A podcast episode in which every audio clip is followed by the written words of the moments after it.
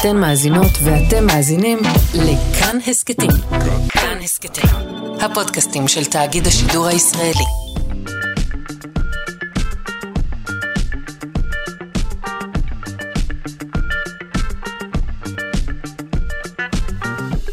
שלושה שיודעים.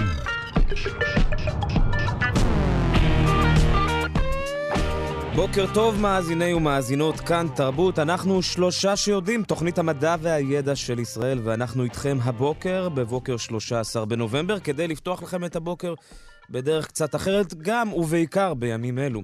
אני עמיתי פוקמן ואהיה איתכם עד השעה תשע בבוקר, וביחד, עם שורה של מומחים ומומחיות, נדבר על יונק חדש שהתגלה שוב אחרי 60 שנה, כשכבר חשבנו שהוא הוכחד. נדבר על חור שחור חדש שהתגלה באמצעות טלסקופ של נאס"א.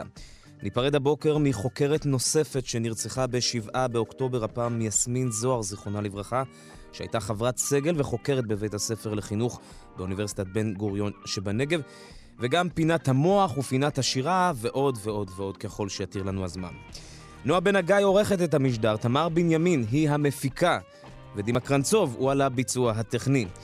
הנה כמה דברים שקרו היום בהיסטוריה של המדע. היום ב-1907 הצליח הממציא הצרפתי פול קורנו להרים מסוק בעל שני מדחפים לגובה של מטר למשך דקה. ב-1927 מנהרת הולנד בארצות הברית הופכת למנהרת כלי הרכב התת-ימית המאובררת הראשונה בעולם. 1927 זה קורה. ב-1940 יצא לאקרנים הסרט פנטזיה. אבל היום אנחנו מציינים את היום ה-38 מאז שנחטפו ונשבו 239 מחברינו, חברותינו, בנותינו, בנינו, הורינו, סבינו וסבתינו. גם היום אנחנו כאן בשלושה שיודעים, דורשים לראות אותם בבית במהרה.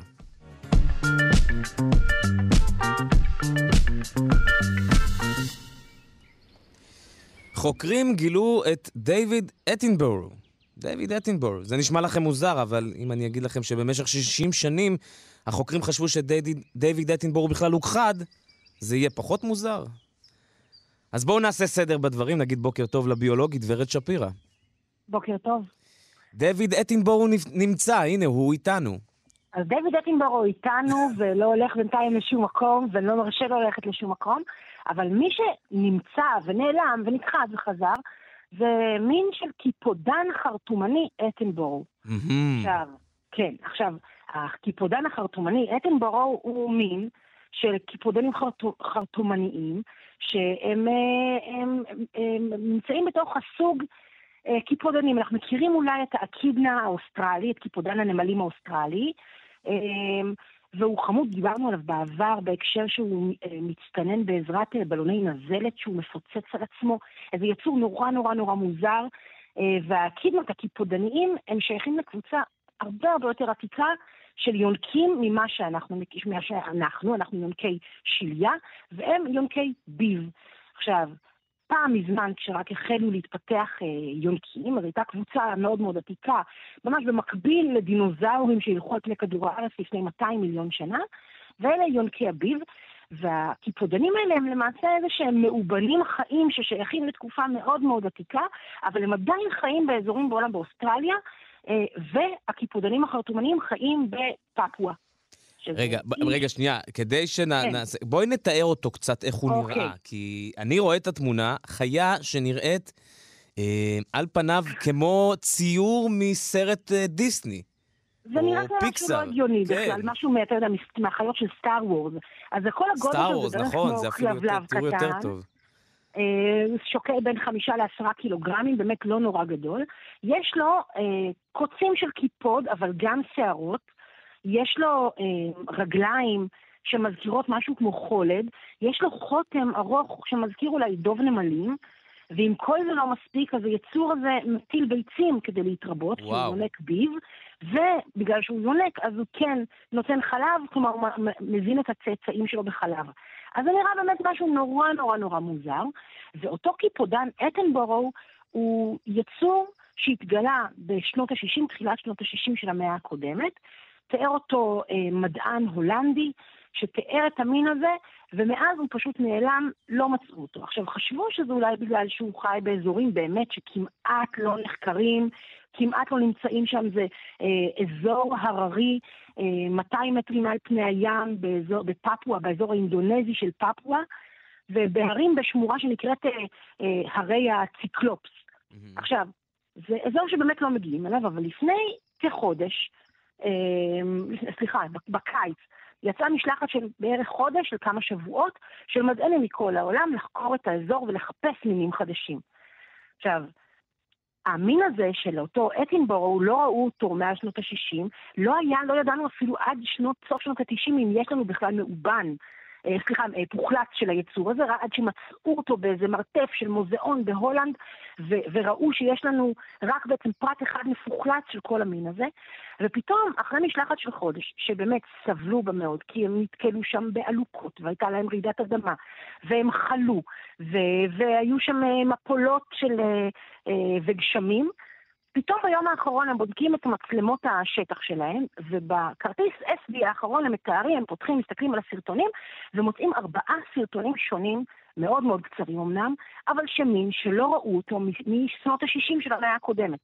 וזה היה באמת נורא נורא מרגש, כי מדובר כאן במין שכבר הכריזו עליו כלא קיים יותר, ופתאום הוא חוזר, פתאום הוא מופיע ככה אה, בסרטונים האלה, וזה סופר מרגש. רגע, אומרים לי פה, למה אבל קראת, קראתם לו ואתם ממשיכים לקרוא לו אתנבורו? כאילו, מה, מה הקשר? אז אתנבורו קוראים לו בגלל שכשנתנו אה, את השם למין החדש אותו קיפודן חרטומני, חשבו מה, איזה שם לתת לו, ונתנו לו את השם על שם סר דיוויד אתנבורו, אותו חוקר טבע, אותו איש שהתרומה שלו לאהבת הטבע היא כל כך כל כך גדולה, וזה לא היצור היחיד, יש הרבה מאוד מינים שנקראים על שם סר דיוויד אטינברו, כי באמת התרומה שלו לאהבת עולם החי והצומח היא מאוד מאוד גדולה בכל העולם. בקר... לא רק בקרב חוקרי טבע, אלא גם בקרב אנשים אה, רגילים. אגב, אנחנו באמת נפעמים ממנו, הוא באמת יצור, אה, זה נראה לא משהו שרואים כל יום בתמונה, מי שיחפש את, את אותו אה, יצור שהתגלה, את אותו אה, אחידנה, נכון? זה אמרתי נכון? אקידנה. אקידנה. אקידנה כן. שהתגלה, הוא באמת יצור, אבל האינדונזים הם רגילים אליו, נכון? יש עליו או... מיתוסים כבר. ו... אז יש עליו מיתוסים, אבל הם לא רגילים, בואו בוא לא נגיד רגילים. כל האזור הזה של ערי עתיקות זה אזור באמת שקשה מאוד לחיות בו, ואין שם יותר מדי אנשים. והקידנות כנראה חיו שם במשך השנים האלה בלי שיפריעו להם, אבל בגלל שלא חקרו שם את האזור ולא הסתובבו שם, אז לא מצאו אותם. עכשיו, כשאותם חוקרים הערביים הגיעו לאזור, הם היו צריכים לעשות כל מיני הסדרים, כי האזורים האלה נחשבים קדושים.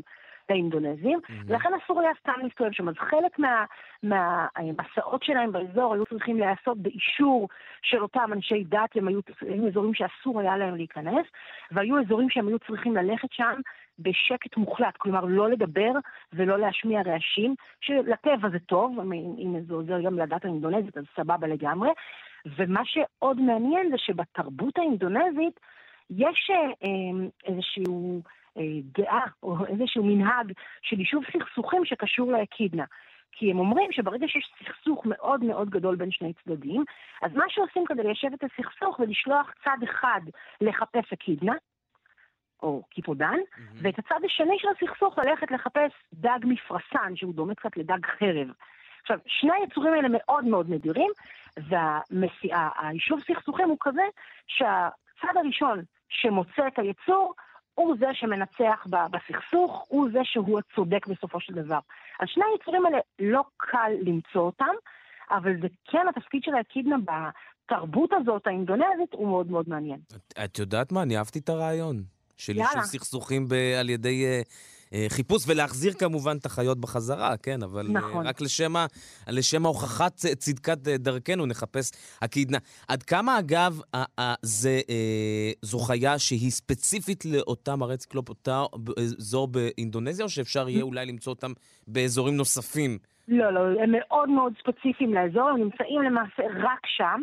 עכשיו, בכלל, אותם יונקי ביב, אין המון בכל העולם, נשארו לנו את האקידנות בפפואה, יש לנו אה, את האקידנה, את הקיפודן האוסטרלי, ויש platypus, שהם אותם ברווזנים שחיים גם הם באוסטרליה, הם למעשה השרידים האחרונים של יונקי הביב שנשארו על כדור הארץ מאותה תקופה עתיקה שלפני 200 מיליוני שנים.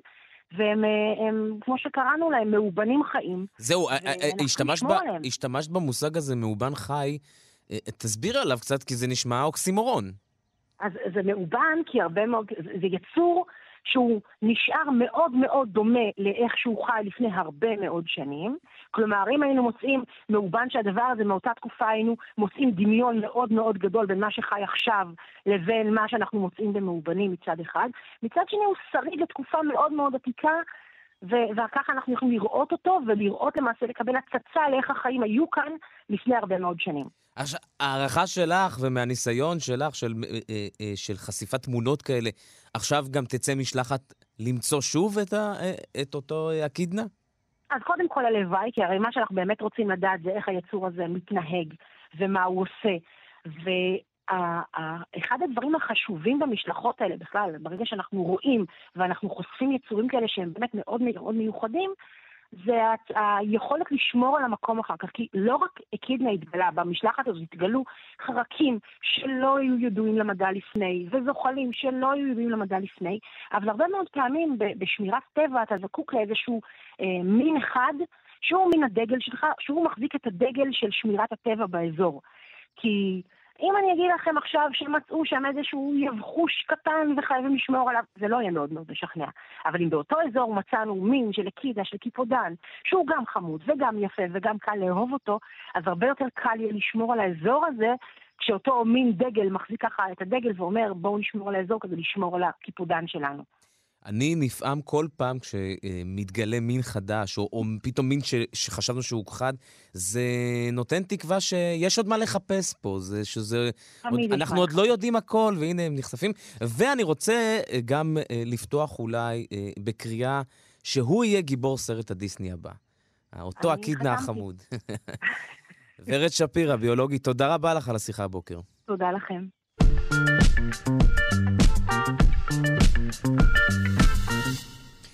חור, חור שחור חדש התגלה, וזה לא סתם חור שחור רגיל, אלא חור שחור עצום מימדים. הוא התגלה על ידי חוקרי נאס"א. נשוחח על כך עם פרופסור עמרי ונדל, אסטרופיזיקאי, אסטרוביולוג וחוקר חורים שחורים ממכון רוק, רקח, רוקח לפיזיקה באוניברסיטה העברית. שלום לך. שלום וברכה. אז זה באמת לא סתם חור שחור, זאת אומרת, אנחנו מדי פעם ככה מדברים על חורים שחורים חדשים שהתגלו, אבל מדובר באמת יוצא דופן. יוצא בו, דופן בכמה מובנים. Uh, הדבר העיקרי שזה יוצא דופן, שהוא החור השחור, אחת הקדומים ביותר שאנחנו מכירים, ובנוסף לזה הוא מיוחד בעוד כמה דברים שנדבר עליהם תכף, אבל הוא גם פותר את אחת התעלומות הגדולות ביותר שהיו ביצירת גלקסיות ביקום המוקדם. אז בואו נתחיל קודם כל שלב-שלב. איך הוא מתגלה? זה, ב, ב, בזכות מה גילינו אותו דווקא עכשיו? אה, גילינו אותו בזכות אה, שני טלסקופים מאוד מיוחדים של נאס"א. אחד מהם הוא ותיק שנקרא צ'נדרה, שהוא טלסקופ חלל בגלי רנטגן. והשני זה אה, אה, מיודענו החדש, ג'יימס ווב, אה, זה... כך שגילינו אותו למעשה בשני אורכי גל שונים, באינפרה האדום על ידי ג'יימס ווב וברנטגן על ידי צ'נדרה, mm-hmm. וזה מה שבעצם מייחד אותו, כיוון שחורים שחורים אנחנו לא רואים כל כך ב... גלי אה, אה, אור נראה או אינפרה אדום, אלא מגלים אותם בעיקר על ידי גלי רנטגן, שנוצרים על ידי אה, בליית מסה שסביב החור השחור, על ידי החור השחור והפיכתה לאנרגיה בקרני רנטגן. עכשיו, אנחנו רואים, בעצם בפרסום של, של אותו גילוי, אנחנו רואים, שחררו תמונה, שתי תמונות שונות, נכון? זה תמונה מצ'נדרה, הכל כזה מין סגול, תמונה מאותו ווב, הכל שחור. איך עושים את ההצלבה הזאת שיודעים על אותו דבר, וגם מה אפשר, מה אנחנו יודעים על החור הזה באמצעות כל אחד מאותם טלסקופים? אז קודם כל אנחנו חייבים את ההצלבה הזאת, כיוון שיש מקור אור כמובן גם שיוצא מן החור השחור, אבל הוא לא מיוחד כיוון שיש הרבה מקורות אור כאלה. Mm-hmm. והשילוב הזה שאנחנו מוצאים גם קרני רנטגן וגם את חתימת האור הזאת בדיוק מאותו מקום בשמיים, בדיוק נמרץ, ובתמונה הזאת שציינת רואים גם איזה גלקסיה אחרת, יותר גדולה, שהיא בעצם חלק מצביר גלקסיות אה, ידוע, שנקרא אבל 2744, אה, והוא הרבה יותר קרוב אלינו. עכשיו, הקרוב אה, זה בסך הכל שלושה וחצי מיליארד שנות אור. אה, זה שכנים אפשר להגיד. בניגוד לחור השחור הזה, שהוא במרחק של 13.2 מיליארד שנות אור, מה ששם אותו בעצם בערך בשלושה אחוז מגיל היקום שהוא נמצא היום. עכשיו, אנחנו מדברים על חור שחור בעצם מסיבי, סופר מסיבי. אה, תאפיין לי אותו רגע. כן, אה, סופר מסיבי לתקופתו. אה, מה זה אומר? בכל היקום אנחנו מכירים חורים שחורים גם יותר מסיביים מהחור הזה. המסה שלו לא נמדדה בדיוק, ההערכה היא, היא בין עשרה למאה מיליון מסות שמש.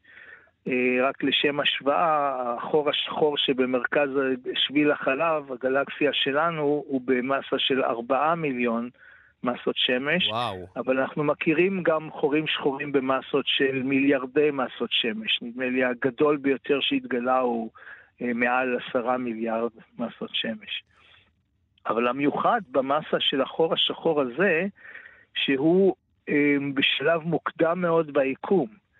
ובשלב כזה מוקדם מהיקום, ביקום, זה מאוד מפתיע למצוא חורים שחורים במסות כאלה, ובעבר כבר התגלו כמה כאלה על ידי ג'יימס ווב. זה אחת התרומות הגדולות של ג'יימס ווב, זה חידה בעצם, שג'יימס ווב גילה חורים שחורים קדמוניים בשלבים יחסית מוקדמים של התפתחות היקום, משהו כמו כמה מאות מיליוני שנות אור אה, שנו, שנים אחרי, ש... כמה מאות מיליוני שנים אחרי המפץ הגדול, החור השחור המסוים הזה הוא מוערך ב-470 מיליון שנות אור אחרי המפץ הגדול, וזאת הייתה תעלומה גדולה, כיוון שכדי להצמיח חור שחור במסות של אה, נגיד 100 מיליון מסות שמש, צריך זמן יותר מכמה מאות מיליוני שנים לפי התרחישים שאנחנו מכירים. ואז אמרו, לא ייתכן שבשלב כזה מוקדם יש אה, חור שחור כזה גדול, אלא אם כן משהו, אחד משני דברים אה, לא עובד. או תורת המדפץ הגדול לא נכונה, mm-hmm. או התהליכים של גדילת חורים שחורים שאנחנו חושבים שמתקיימים, יש משהו חוריג.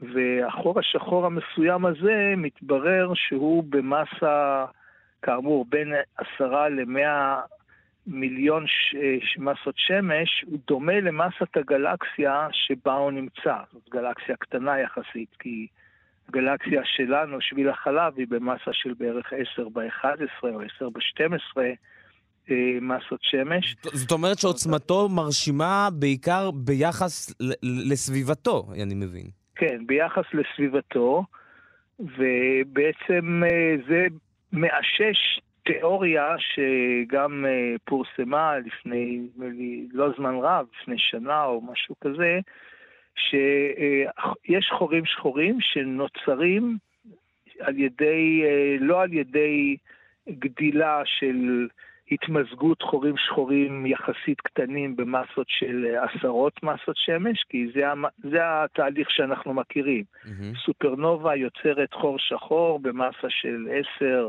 20 מסות שמש, משהו כזה, והרבה כאלה חורים, שחור, חורים שחורים אה, לאט לאט מתמזגים ויוצרים חורים שחורים יותר גדולים עד שהם מגיע למסות של מיליוני מסות שמש. פרופס... אבל התהליך הזה כן. הוא כאמור תהליך מאוד איטי, מה גם שכוכבים ביקום המאוד מוקדם עוד לא היו כוכבים בכלל. אז הכל ביחד זה יצר את התעלומה הזאת, והתיאוריה שפורסמה לפני אה, לא מזמן על ידי אחד החוקרים שהוא גם שותף בצוות הגילוי, הייתה שיש אה, עננים, ענני גז בין כוכבי אה, דחוסים שישר הופכים לחורים שחורים במסות של, לא יודע, מאות אלפי מסות שמש אולי, mm-hmm. ואז זה מאפשר את הגדילה הזאת בזמן היחסית מוקדם של היקום. אנחנו יכולים ללמוד משהו על הגלקסיה שלנו, על שביל החלב שלנו, מהגילוי הזה, הכל כך מרוחק? אה, לא. האמת שאנחנו גם לא צריכים, כי אנחנו על הגלקסיה שלנו, אנחנו יודעים הרבה מאוד דברים שקשה מאוד לדעת כל דבר על גלקסיות כל כך מרוחקות, כי האור שלהם הוא מגיע אלינו הוא כל כך חלש, ולמעשה אנחנו לא היינו, הטלסקופ צ'נדרה בגלי רנטגן לא היה יכול לגלות אותו בכלל, כי הוא בעצם מתחת לסף הגילוי שלו, אלמלא תופעה קוסמית אחרת שנקרא עידוש גרביטציוני, אותו צביר גלקסיות, אבל שנמצא בדרך אליהם, הוא בעצם מכופף את קרני האור, וגורם לעוצמת האור, ועוצמת גלי הרנטגן, להיות גדולה פי ארבע כשהם מגיעים אלינו, כמו עדשה. זאת אומרת שזה ממש במקרה התגלה, זה לא, זה... לא חיפשו את זה, אתה אומר. לא, לא, חיפשו כל מיני דברים בסקר שמיים. יש סקר שמיים שמסתכל על שמיים בכל מיני אה, מקומות, והסקר המסוים הזה זה סקר של אה, ג'יימס ווב, סקר מאוד עמוק, שהסתכל על חלק קטן מהשמיים בהרבה זמן וגילה אור יחסית חלש.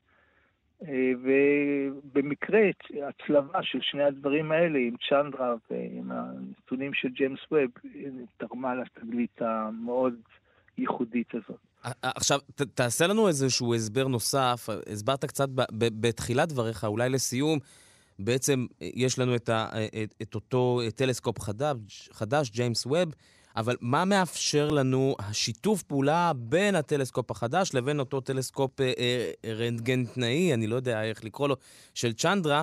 בעצם החיבור ביניהם הוא זה שעכשיו פותח לנו איזשהו צוהר חדש שלא היינו, כן, שלא ידעו עליו. בהחלט. אם, אם אני זוכר נכון, התגלית הראשונה הייתה של ג'יימס ווב. הוא גילה את הגלקסיה הזאת. את החור השחור בתוך הגלקסיה הזאת, המאוד מאוד קדומה. והוא, אה, ואז כיוונו את צ'נדרה למקום הזה, ואימתו שזה באמת אה, גם חתימה גם ב X-ray, וה X-ray בעצם, גלי הרנטגן, הם אלה שנותנים את האישור שיש שם חור שחור. כי חור שחור, כאמור, המודל שאנחנו מכירים של חור שחור מסיבי, זה שיש... בכוכבים בסביבת מרכז הגלקסיה. זה בדיוק מה שקורה גם בגלקסיה שלנו ובחור השחור שלה. יש כוכבים בסביבת החור השחור הזה, שהחומר שמועף מהם נבלע על ידי החור השחור, ולפעמים אפילו כוכבים שלמים נבלעים על ידו, ובתהליך הבליעה הזאת משתחררת הרבה מאוד אנרגיה אה. אה, בגלי, בעיקר בגלי רנטגן. זאת אומרת שהג'יימס אה, ווב בעצם סורק, סורק, סורק, מוצא משהו חשוד, קורא לצ'נדרה, צ'נדרה היא זאתי שנותנת את החותמת, כי בעצם גלי ה X-ray, גלי הרנטגן, הם אלה ש... בואו נגיד ככה, מוסמכים לתת תו תקן חור שחור. כן, רק שג'יימס ווב הוא לא סתם סורק את כל השמיים, יש לו הרבה מאוד... מטרות, אה, בין השאר הוא גם סורק אה, כדי למצוא עולמות אה, אחרים, כאילו כדורי ארץ חדשים במערכות שמש אחרות, אבל באחד המשימות שלו זה לסרוק, למצוא גלקסיות קדומות ביקום הקדום.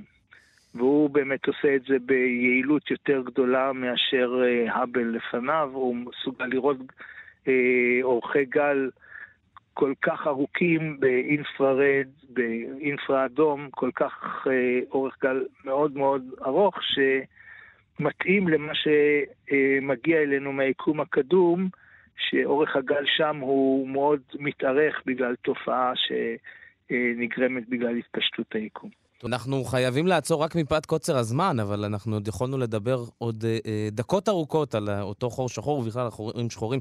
פרופסור עמרי ונדל, אסטרופיזיקאי, אסטרוביולוג וחוקר חורים שחורים ממכון רקח לפיזיקה באוניברסיטה העברית. תודה רבה לך.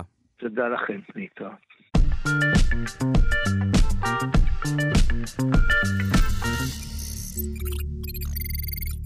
בימים האחרונים אנחנו עדים לעלייה חדה נוספת בהפצת פייק ניוז, חדשות כזב, ידיעות כזב ברשתות החברתיות. חלק מאותן ידיעות כזב גולש אפילו לתקשורת המסורתית, אבל האם לנו יש בכלל דרך להתנגד למידע הזה, ומה אנחנו יכולים לעזור, לסייע, לעשות הכל כדי אה, לעצור את ההפצה?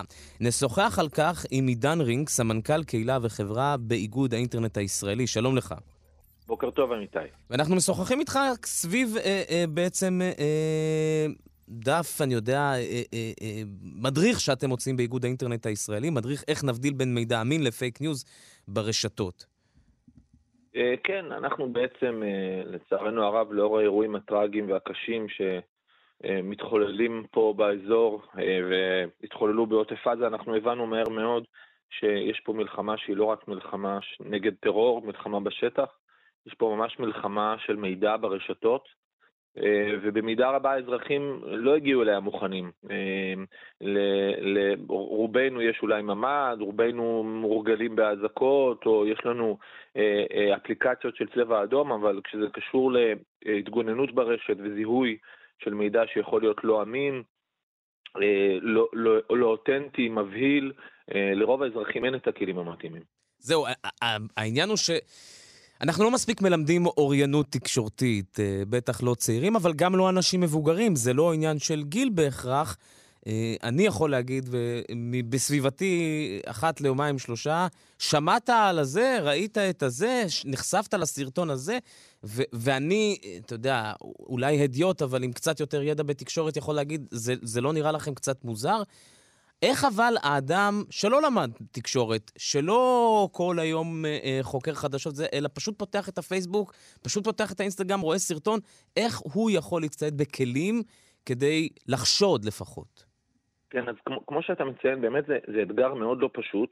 הוא אתגר לא פשוט כי, כי בניגוד לדברים אחרים בחיים, אה, לכללי זהירות אחרים שיש בהם איזשהו common sense מסוים, שנגיד לאנשים מבוגרים או בעלי ניסיון יש כבר באופן טבעי וצריך בעיקר לחנך ילדים.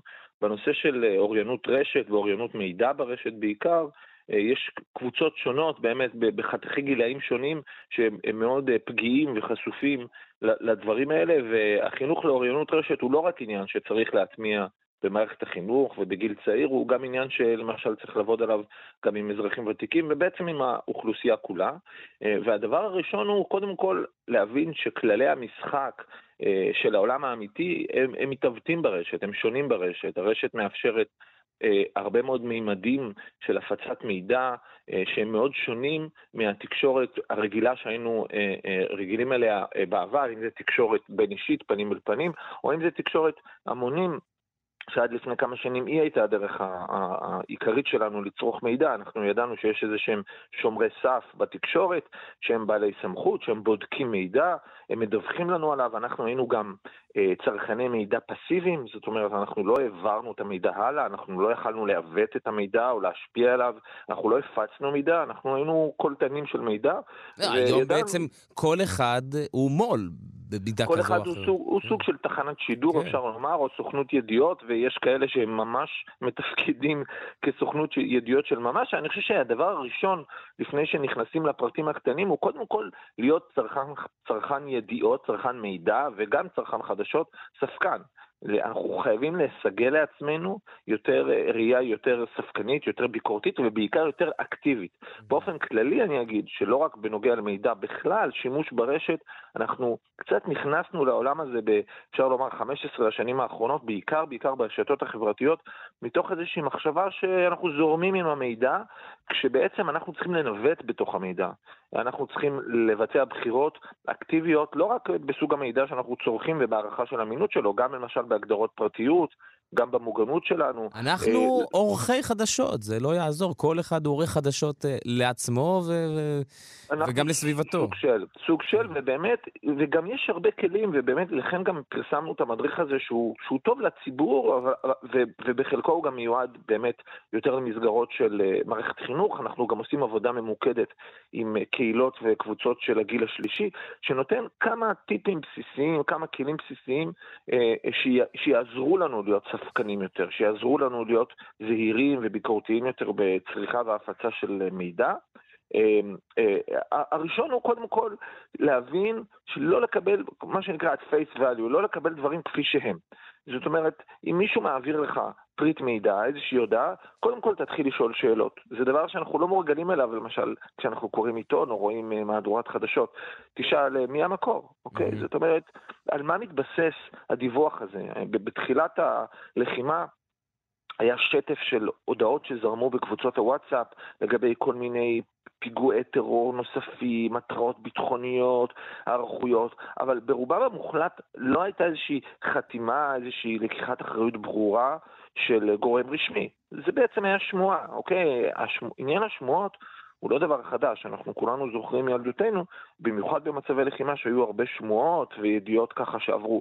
העניין הוא שבעולם של הרשתות החברתיות, הכמות והמהירות של ההפצה שלהם מאוד מאוד uh, עולה.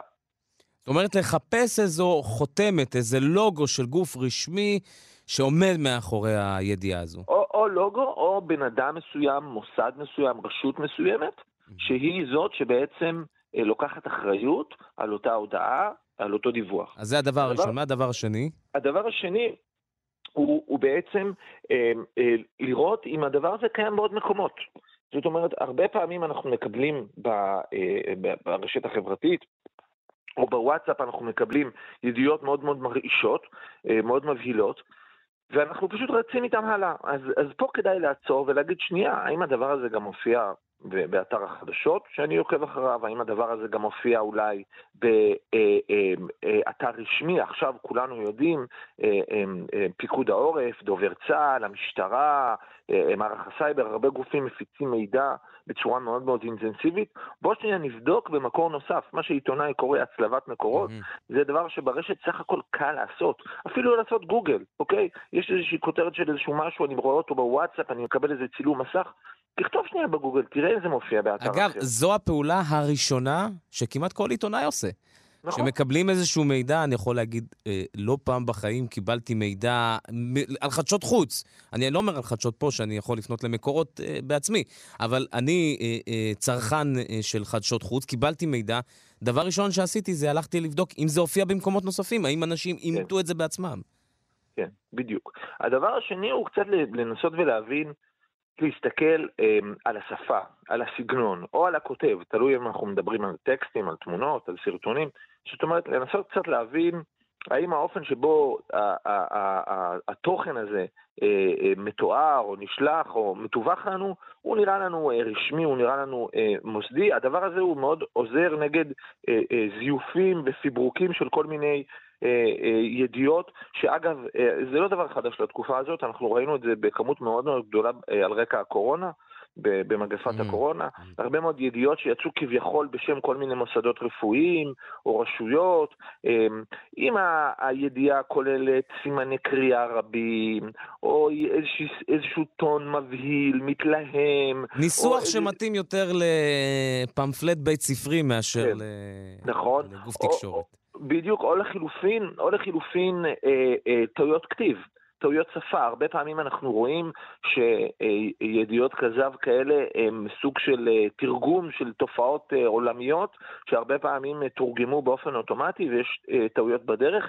אז גם שם כדאי להסתכל, בדרך כלל סגנון לא מקצועי, לא רשמי, או טעויות שונות, הם גם יכולים להעיד, להעיד על איזשהו, איזשהו חשד שצריך לעלות.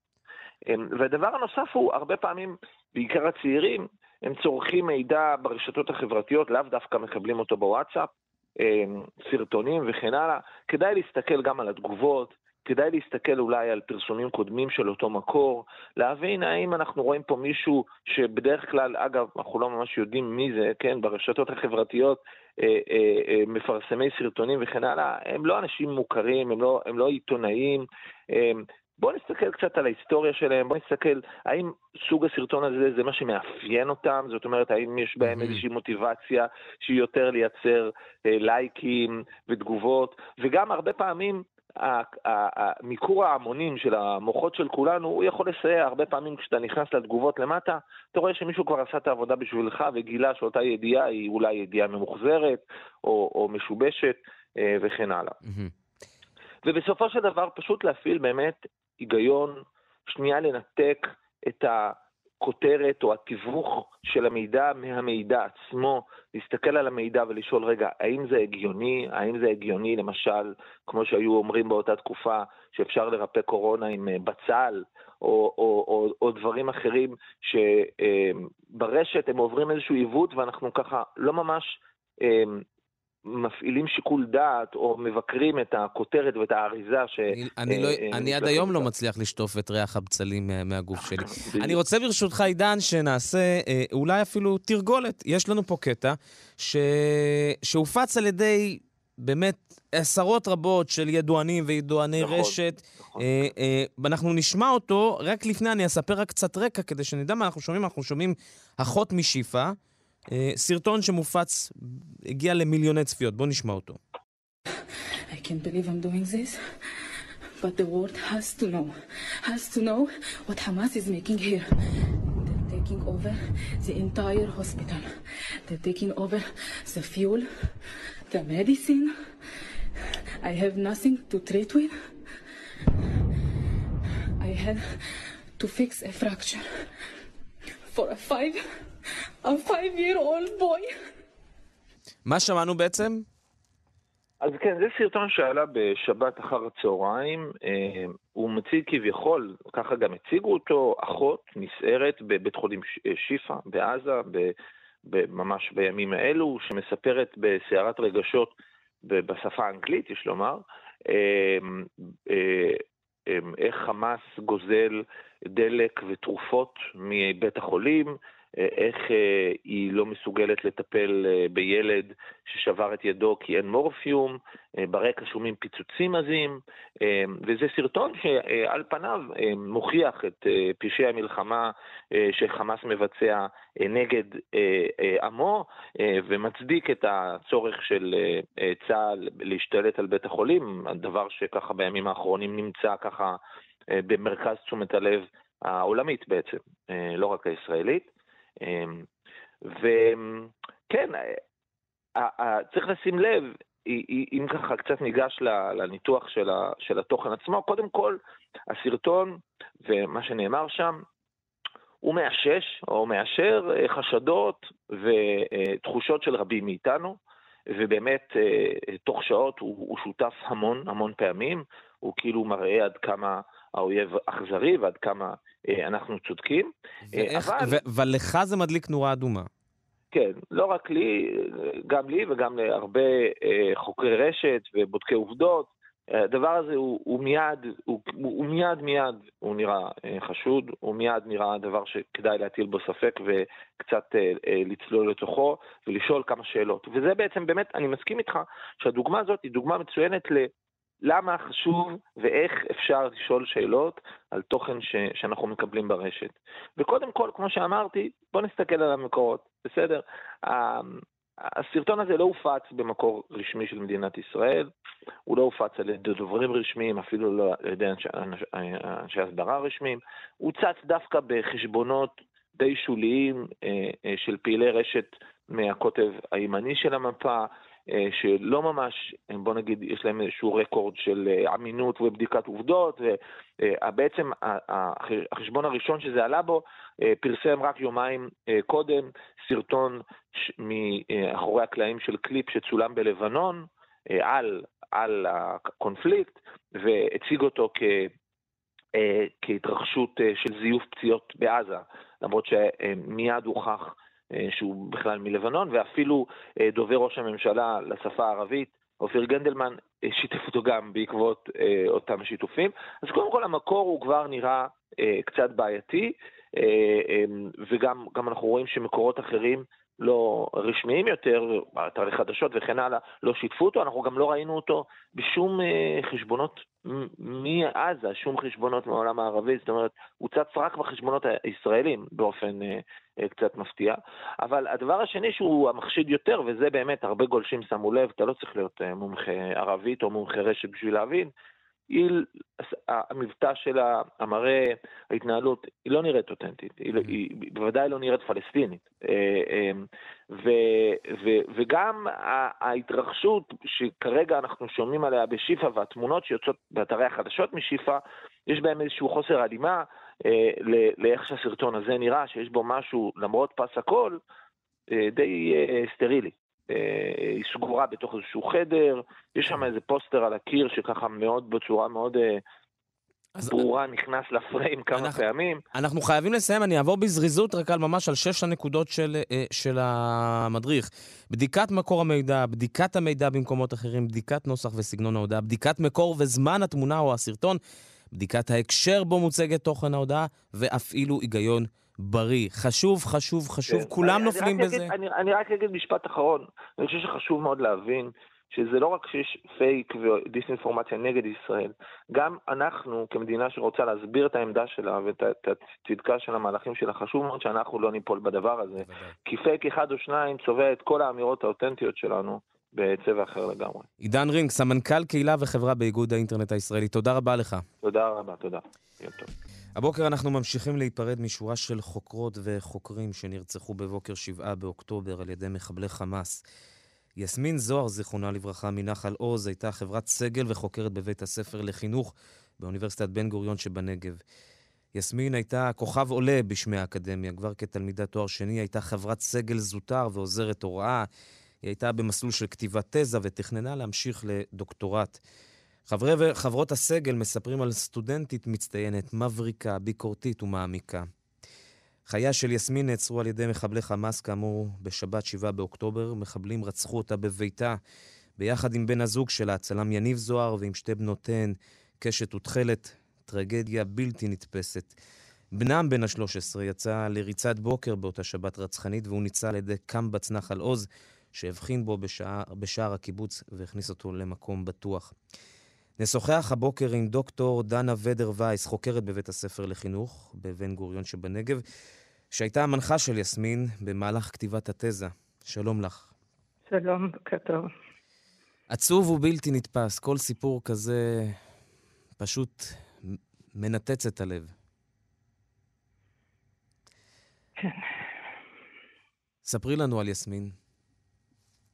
אמ, אני הכרתי את יסמין פעם ראשונה לפני שלוש שנים, כשהיא הגיעה בעצם ליום הפתוח אה, לתואר שלנו, זה היה בזמן הקורונה, אז אה, נפגשנו בזום, אה, וכבר אז ממש התרשמתי ממנה מהשאלות שהיא שאלה, ברור שהיא באה ללמוד, לא לעשות תואר. ובאמת כך היה לאורך השנתיים שזכיתי ללמד אותה הקורסים השונים בתואר. אמ, באמת הייתה סטודנטית יוצאת דופן, אה, כמו שאמרת, אה, העניין, התשוקה לחינוך, העומק, הביקורתיות, מבריקה. אה, ואז מאוד שמחתי כשהיא ביקשה, שאלה אם אני אהיה מוכנה להנחות אותה במחקר של התזה, שעליו היא עבדה בשנה האחרונה. Mm-hmm. ספרי לנו אולי קצת באמת על, על התזה שלה. נושא מאוד מעניין, מאוד אה, לא שגרתי לעסוק בו ב, בעולם החינוך, שבדרך כלל אנחנו מסתכלים דווקא על, ה, על הילדים, אה, היא דווקא הסתכלה על, על ההורים. הסתכלה על המורות. על המורים, דרך ההורים. המורים, כן. כן, בהקשר של ה... אה, התמודדות עם הורים. אה, המחקר של אה, יסמין היה לביטויים רגשיים בתהליך פיתוח מקצועי של מורות לגבי התמודדות בקונפליקטים עם הורים. אוקיי. בעצם אה, אנחנו יודעות גם מהשטח, גם כהורים אנחנו יודעים את זה וגם כאנשי חינוך וגם זה עולה מהספרות המחקרית שאחד אה, נושאים שמאוד מאוד מקשים על עבודת המורה, אני מדברת בלשון נקבה כי הרוב נשים, אה, זה ההתמודדות עם ההורים. זה הולך ומחמיר אה, עם השנים, במיוחד מאז הקורונה, הכניסה של הטכנולוגיה, וואטסאפ וכל זה. מורות חוות הרבה מאוד קשיים בהתמודדות שמה עם ההורים. ועם זאת, יש מעט מאוד מחקר על האופן שבו אפשר לתמוך במורות ו... לעזור להם לפתח את היכולת להתמודד עם הקושי הזה, עם האתגר הזה. אה, גם בשטח יש מעט מאוד אה, מודלים אה, של השתלמויות ושל קורסים בהכשרת מורים ובפיתוח המקצועי, וגם בספרות המקצועית יש מעט מאוד ידע תיאורטי. זה, זה, זה משהו יחסית חדש, הראייה בהורים כ- כגורם נוסף. אני מדבר ב- ב- במערכת החינוך הקונבנציונלית. כן. עשורים בודדים ממש, שמתייחסים יח... אליהם. כן, המעורבות שלהם משתנה במהלך השנים. אני חושבת שהרבה שנים ידוע שה, שהמשולש הזה, אה, מורה, תלמיד, אה, הורה, הוא חיוני, אבל הדינמיקה בתוך המשולש היא משתנה mm-hmm. אה, עם מעמד המורה, עם שינויים טכנולוגיים, עוד כל מיני דברים. הופך להיות יותר ויותר מאתגר. מאיפה זה הגיע לה? מהניסיון האישי שלה בשטח, או ש...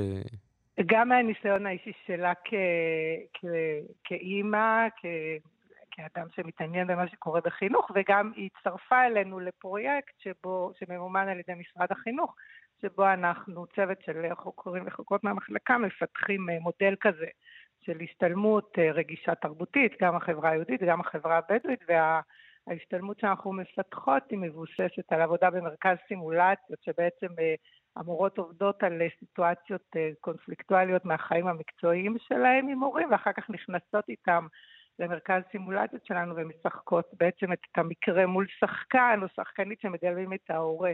Mm-hmm. ואחרות צופות בהן, ואחר כך מנתחות את זה ביחד ומפיקות מזה תובנות. אז יסמין בעצם אה, הצטרפה אלינו להשתלמות הזאת, היא ליוותה אותה במשך שנה שלמה, היה מפגש פעם בשבועיים, היא הקליטה את המפגשים, צילמה אותם בווידאו, אה, ראיינה את המורות והמורים שהשתתפו בהשתלמות, אה, ועכשיו היא הייתה בשלב של אה, לנתח את הנתונים שהיא עשתה, השלימה את איסוף הנתונים והיא התחילה לנתח אותם, עבדה על זה בקיץ.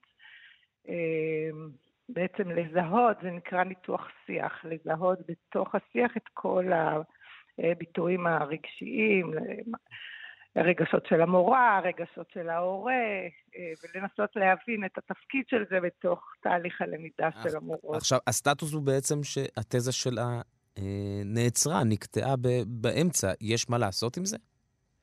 אנחנו, אה, אה, צוות המחקר וה... סטודנטיות ועמיתות ועמיתים אה, שהיו מעורבים במחקר הזה משלימים, משלימות את המחקר שלה. אה, אני לא יודעת אם מבחינה רשמית, אם האוניברסיטה תכיר בזה כתזה, אבל המחקר יושלם. חילקנו בינינו את הנתונים וכל אחת אה, עבדה על חלק לנתח באופן שבו יסמין התחילה לנתח. ואנחנו עכשיו מנסות לסכם את זה ולהבין מה המסקנות שעולות מכל, אה, ממה שיסמין התחילה לעשות ולא השלימה. אבל אנחנו נשלים את זה בשבילה. מתי דיברתן לאחרונה? אה, בדרך כלל אנחנו לא עושות קבוצ... אה, פגישות של קבוצת מחקר בקיץ, אבל יסמין מאוד רצתה... זה ממש היה בעצם חופשת. החופשה הסטודנטיאלית. חופשת סמסטר. כן, למדתם להתחיל את, הש... את, ה... את הסמסטר. אז, אבל יסמין כן ביקשה אם אפשר לעשות פגישה חוץ מן המניין, כמו שנקרא, כדי לעזור לה להתקדם. אז ביולי נפגשנו, כל קבוצת המחקר אצל אחת אה, החוקרות בבית בדרום, אה, ועשינו פגישה כזאת נורא נורא כיפית, גם של אוכל וגם של שיחות אישיות, וגם באמת עבדנו על המחקר של יסמין, שיתפה בנתונים וניתחנו ביחד. זה היה בעצם הפעם האחרונה שממש נפגשנו. אחר כך הייתה תקשורת uh, במייל, בטלפון, בוואטסאפ, בניסיון uh, לקדם את התזה ולעמוד בלוחות זמנים. Uh, ובבוקר של השביעי באוקטובר, uh, כשהבנתי מה קורה, אז uh, כתבתי... סליחה. ניסיתי לחפש אותה בוואטסאפ, אבל היא כבר לא ענתה לי. ואז חברה שלה מהלימודים אמרה שבפעם האחרונה בתשע וחצי בבוקר היא ענתה לה, ואחר כך כבר לא. קורע את הלב.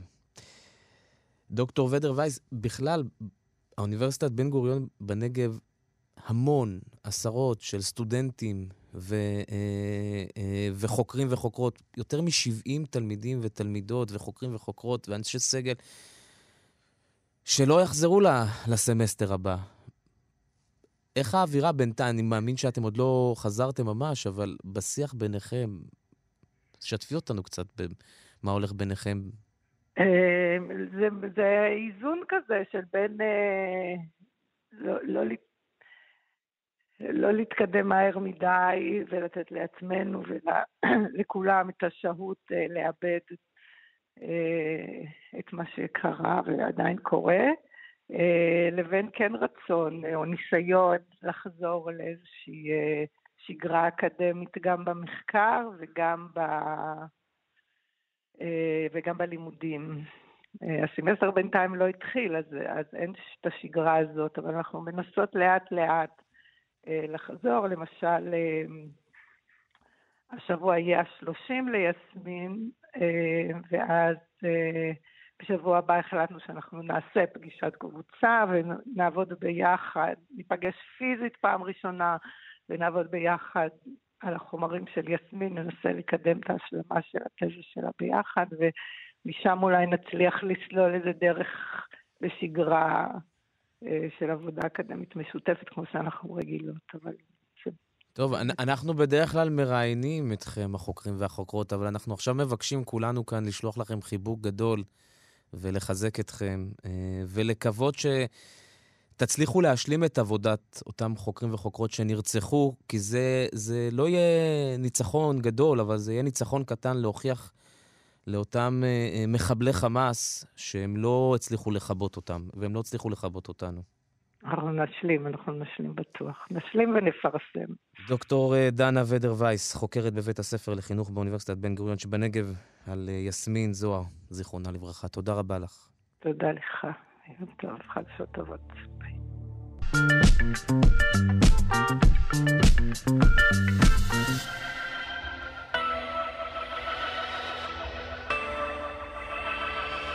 במעבר חד, אה, אנחנו עוברים לפינ... לפינתנו מנפלאות המוח, ונגיד בוקר טוב לדוקטור נועה בלדה ממרכז סגול למוח ותודה באוניברסיטת רייכמן, שלום לך. היי, בוקר טוב. כן, אנחנו מדברים היום על משהו שאנחנו לא עושים כל כך טוב בתקופה האחרונה, על שינה, או בעצם על הפרעות שינה. את זה אנחנו דווקא עושים, מבצעים יפה בחודש האחרון. ועל נכון, הקשר בין. הפרעות שינה להזדקנות. ספרי לנו. אכן. אז קודם כל אני אגיד שהסיפור הזה של הפרעות שינה ומחסור בשעות שינה הוא אמנם מתעצם כשאנחנו בסטרס, אבל גם בימי שגרה, אה, בגדול, אנשים לא ישנים מספיק, לא ישנים טוב מספיק, אה, ובטווח הארוך זה פוגע בנו, כי שינה אה, קשורה גם לבריאות גופנית משופרת, ומסתבר שגם לחיים ארוכים יותר מבחינת אה, מספר שנים. עכשיו, אנחנו מדברים על מחקר אה, שעדיין בעיצומו. זה, אה, אה, נעשה איזשהו גילוי נאות ואיזה איזשהו ממצאים או איזשהו מסקנות ראשוניות אה, על, ה, על, על, על מה? ספרי לנו.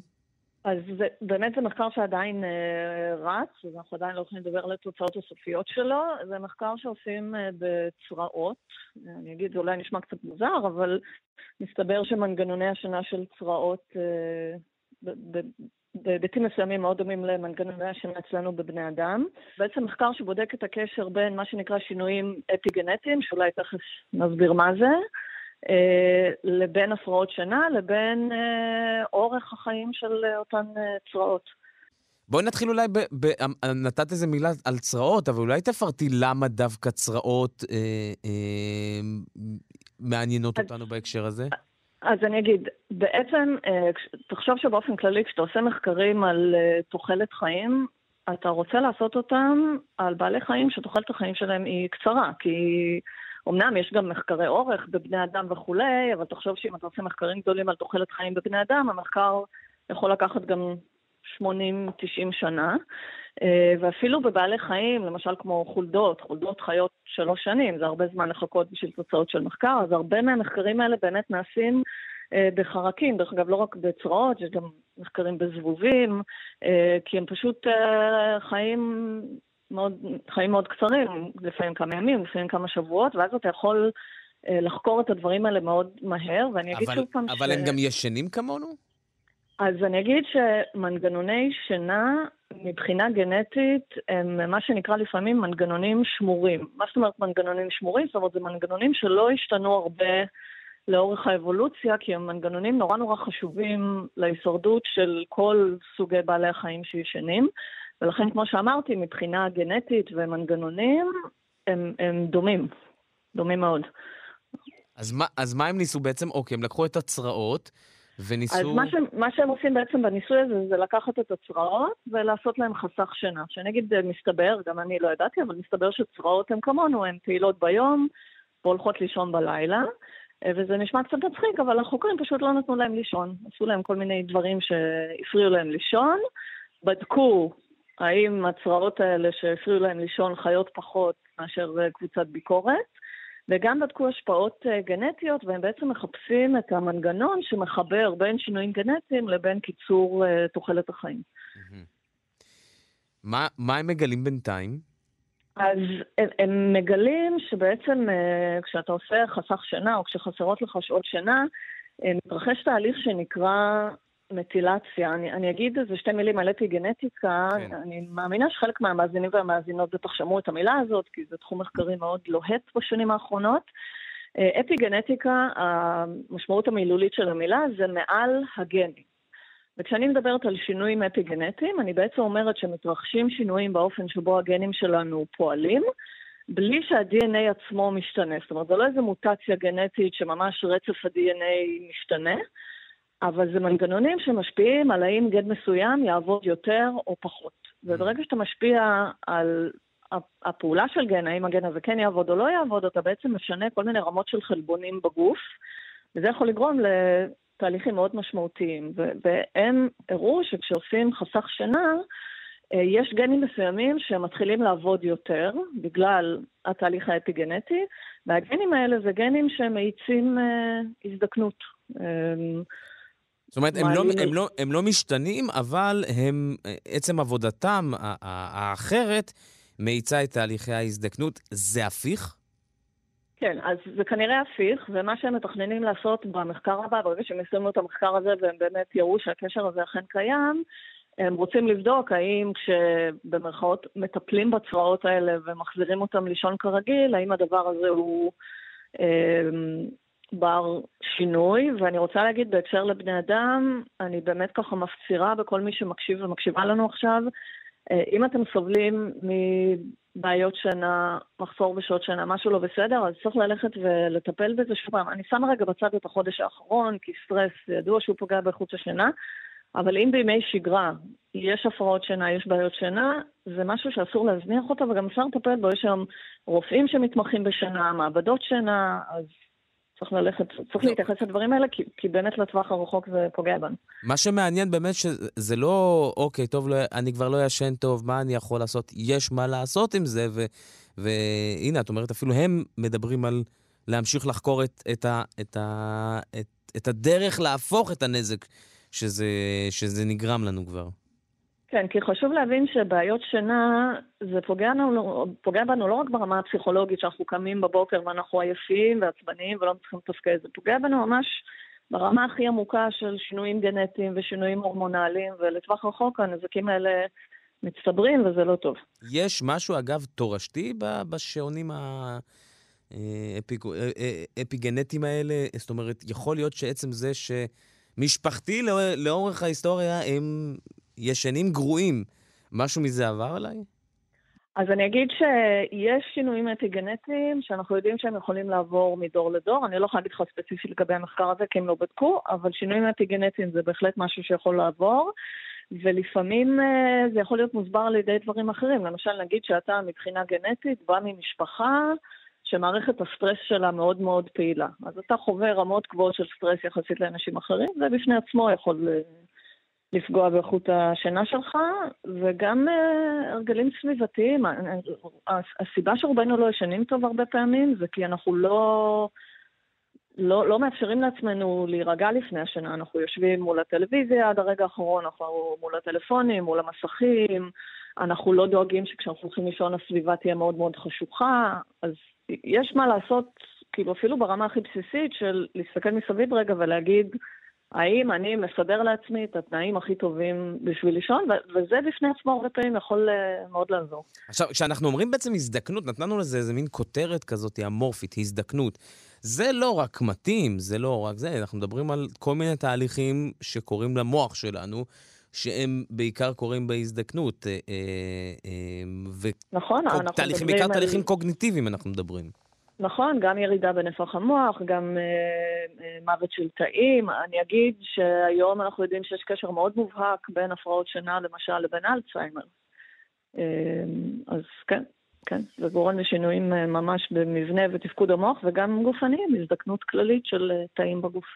טוב, אנחנו קודם כל ממליצים לישון. זה דבר ראשון. לישון טוב זה הדבר השני, ונמשיך לעקוב אחרי אה, הצרעות והמחקר הזה כדי לגלות מה קורה אם כבר לא ישנו טוב, וזה קורה. מה אפשר לעשות כדי לשפר את זה ואיך זה ישפר. דוקטור נועה אלבלדה, ממרכז סגול למוח ותודעה באוניברסיטת רייכמן, תודה רבה לך. בבקשה. ביי.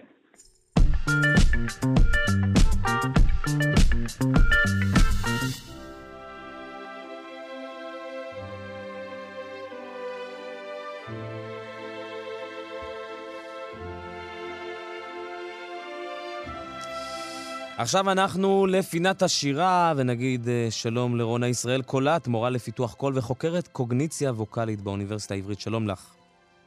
שלום אמיתי. אנחנו חוזרים 85 שנים אחורה בזמן, ללילה שבין 9 ל-10 בנובמבר, מה שמכונה ליל הבדולח. נכון, נכון.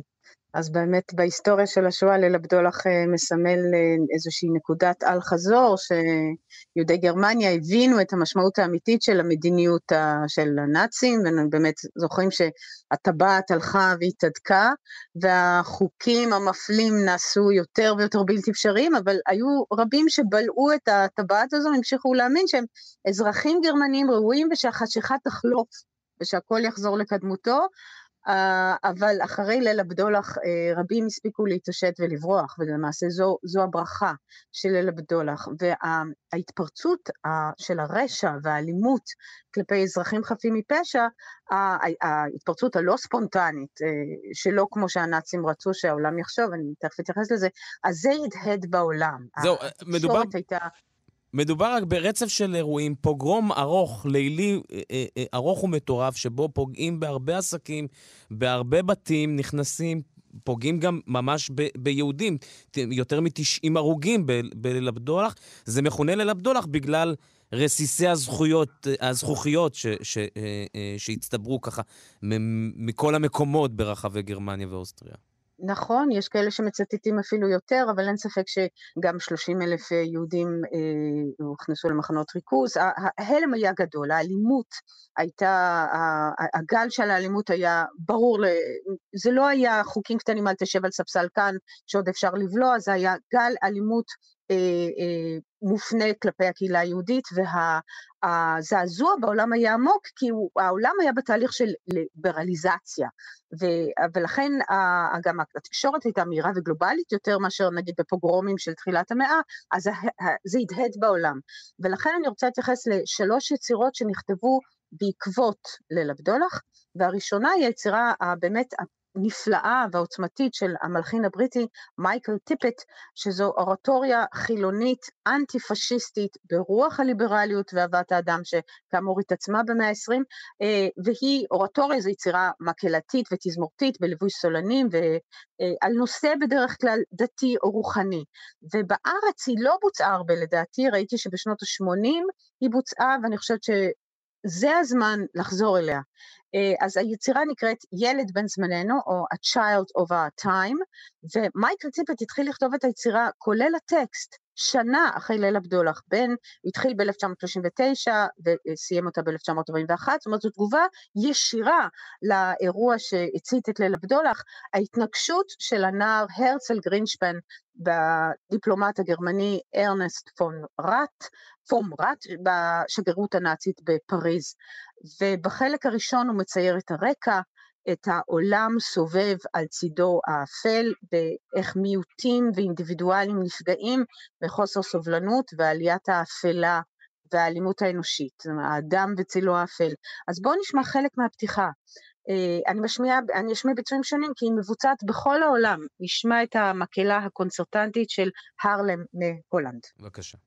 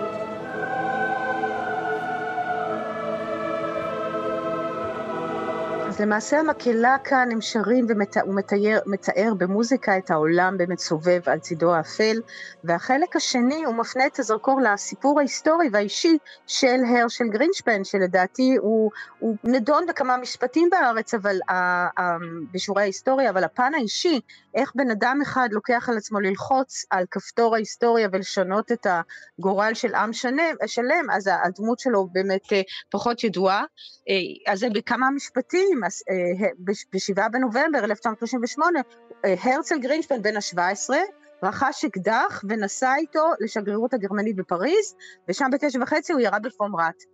אה, ולמה? כנקמה על הסבל שגרמו הנאצים לבני משפחתו, שהיו Ostjuden, אה, נתינים פולניים שהיגרו לגרמניה, הרשל או הרמן נולד כבר בהנובר, אבל אז באוקטובר 1938 יש התחלה של גירוש שיטתי של יהודים חסרי נתינות גרמנית, והם באמת הוסעו ברכבות מסע ללא מזון, ללא רכוש, והם שהו בתנאים מאוד קשים בשטח ההפקר בגבול גרמניה-פולין.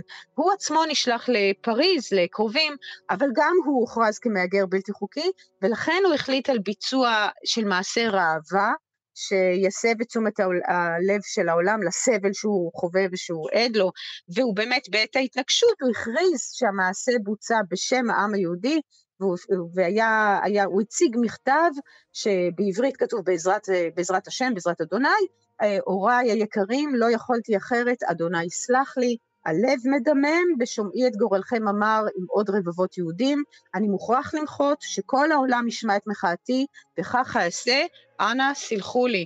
אז הנאצים טענו שהרשל גרינשפן הוא חלק ממזימה יהודית עולמית שנשלח לערער את השלום בין גרמניה לצרפת, וכך הם הנדסו וליבו את הזעם של ההמון שבאמת הובילה לפעולת הטרור הקשה הזו. אה, אז, הנוס... ואז באמת הרבה יהודים אה, נסו על נפשם ללא אה, רכוש וכסף, שלמעשה זו הייתה המטרה, שהם ישאירו את הרכוש ויברחו מגרמניה. אז הנושא הזה של אדם שעומד מול דלתות נעולות ואטימות ואלימות של המדינה, אז זה חוזר בהרבה יצירות מפתח של תחילת המאה ה-20. כאמור, בגלל תהליכי הליברליזציה והפוקוס על האדם הפשוט, על הערך של חיי אנוש. שבאמת אתה רואה בעולם יש גלים של כמה הערך בבורסת היקום חיי אנוש, מה הערך שלהם.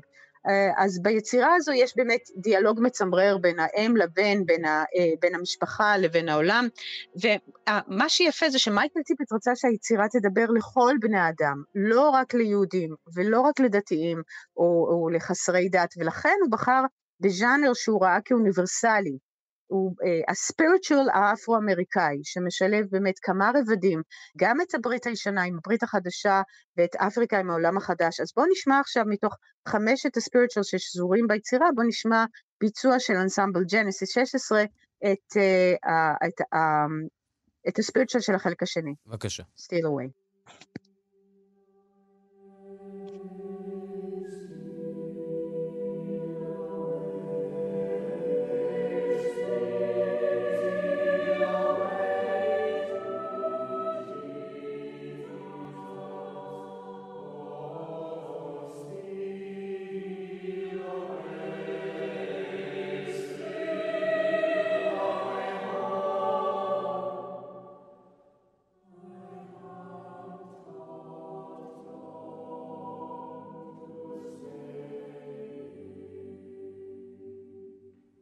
זה פשוט, אני חושבת שהוא בחר נכון. אני לא חושבת שיש עוד ג'אנר שכל כך מרגש. אה, גם העומק של, ה, של הטקסט וגם העובדה שאתה יכול לשיר את זה, לא משנה איזו דת אתה. זה פשוט מוזיקה נפלאה ומרגשת, וכאן זה באמת ביצוע של אנסמבל של נערים אה, בני 16 מאנגליה. אה, ואני חושבת שלכן היצירה באמת כל כך... כל כך מרגשת, כי ה... לא משנה איך, איך הוא מצייר במוזיקה, מוזיקה מודרנית או מוזיקה טונאלית או טונאלית, הספיריטואלס תמיד אה, מאחדים את הקהל עם, ה, עם, עם המבצעים. זאת אומרת, אתה יכול באמת לשיר איתם. אה, ושימי לב שהיצירה נכתבה עוד לפני שגורלו של גרינשפן הוכרע. זאת אומרת, אה, זה ממש ב- בלב האירועים, הוא הוחזק כאסיר בידיים צרפתיות ואז הוא עבר לגסטאפו, ולמעשה גורלו לא באמת ידוע. Uh, המשפט ראווה שאמור היה להיות לו נדחה, והוא כנראה נרצח ב-1942. Mm. Uh, אבל אני רוצה שנשמע עכשיו יצירה אחרת לגמרי, שמתארת את האירועים יותר מ-40 שנה אחרי, uh, אחרי ליל הבדולח, יציר, שיר מ-1982 מלהקת הפאנק רוק הגרמנית, פאפ, מקלן שבגרמניה, זה ממש uh, גישה אחרת לגמרי להסתכל על, אה, על אה, ליל הבדולח, למרות שהמטרה או, היא, היא, היא דומה. הוא נכתב אה, בניב קלני אה, ונקרא קריסטל נח, אה, וזה נכתב על רקע עלייה מחודשת של כוחות פשיסטים וגזענים בגרמניה. בואו נשמע את זה. Weil Entwarnung.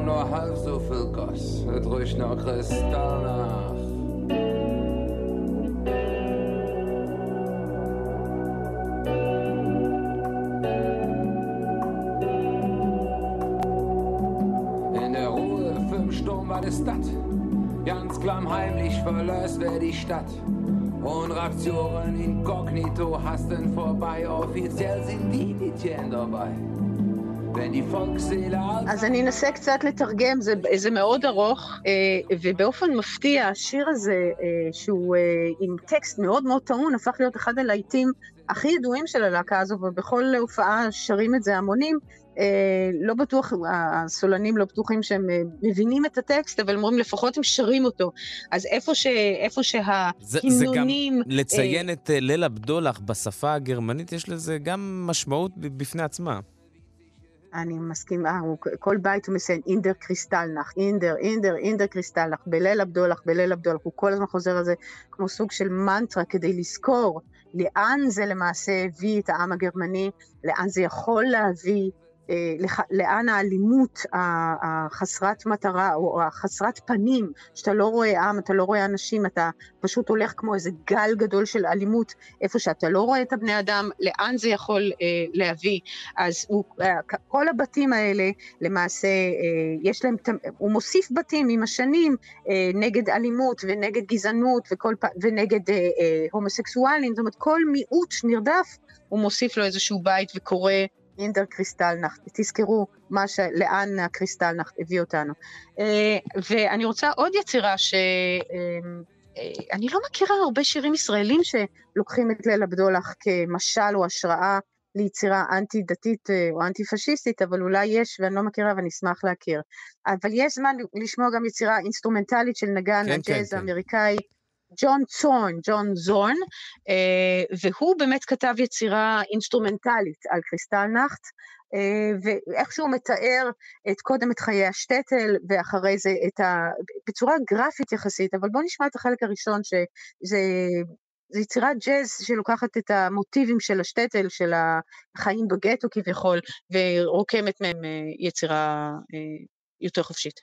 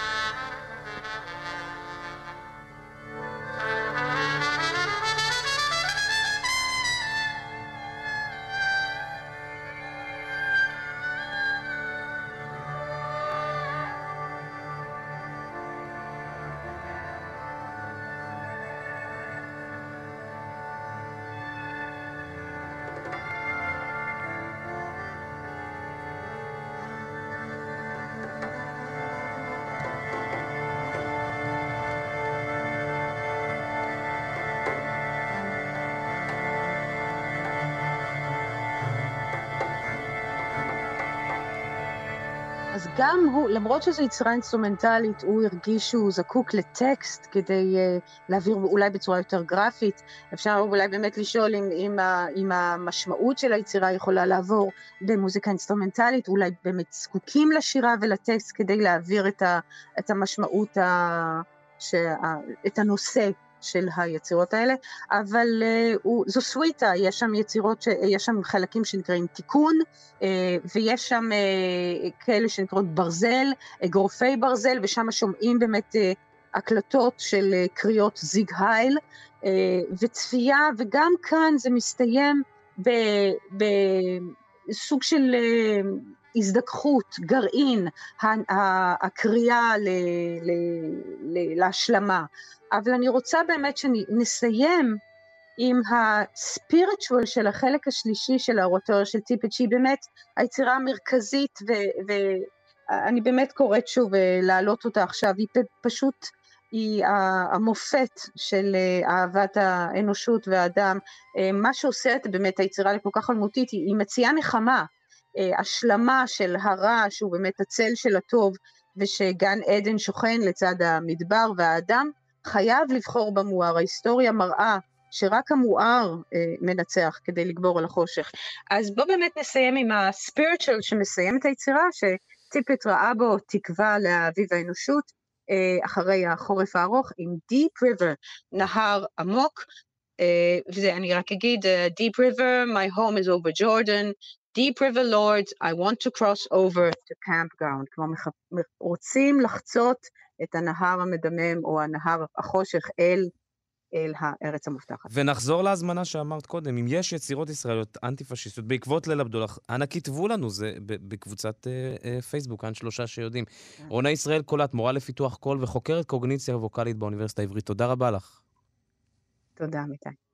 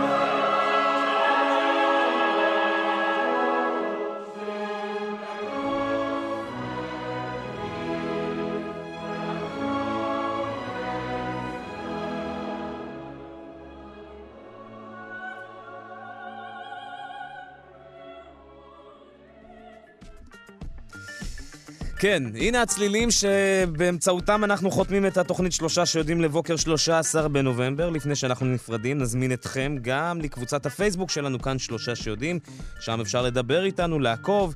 נזמין אתכם גם להאזין לנו באמצעות יישומוני ההסכתים השונים, זה למקרה שפגשתם אותנו באמצע, לא ופספסתם חלק. תודה לנועה בן הגיא שערכה, תמר בנימין שהפיק קדימה קרנצוב, הוא עמל על הביצוע הטכני. אנחנו נשתמע מחר בבוקר בשלושה שיודעים חדשה לגמרי. ממני עמיתי פוקמן, שיהיה יום שקט ורגוע. תהיו טובים ונחמדים. אתן מאזינות ואתם מאזינים לכאן הסכתים. כאן הסכתים, הפודקאסטים של תאגיד השידור הישראלי.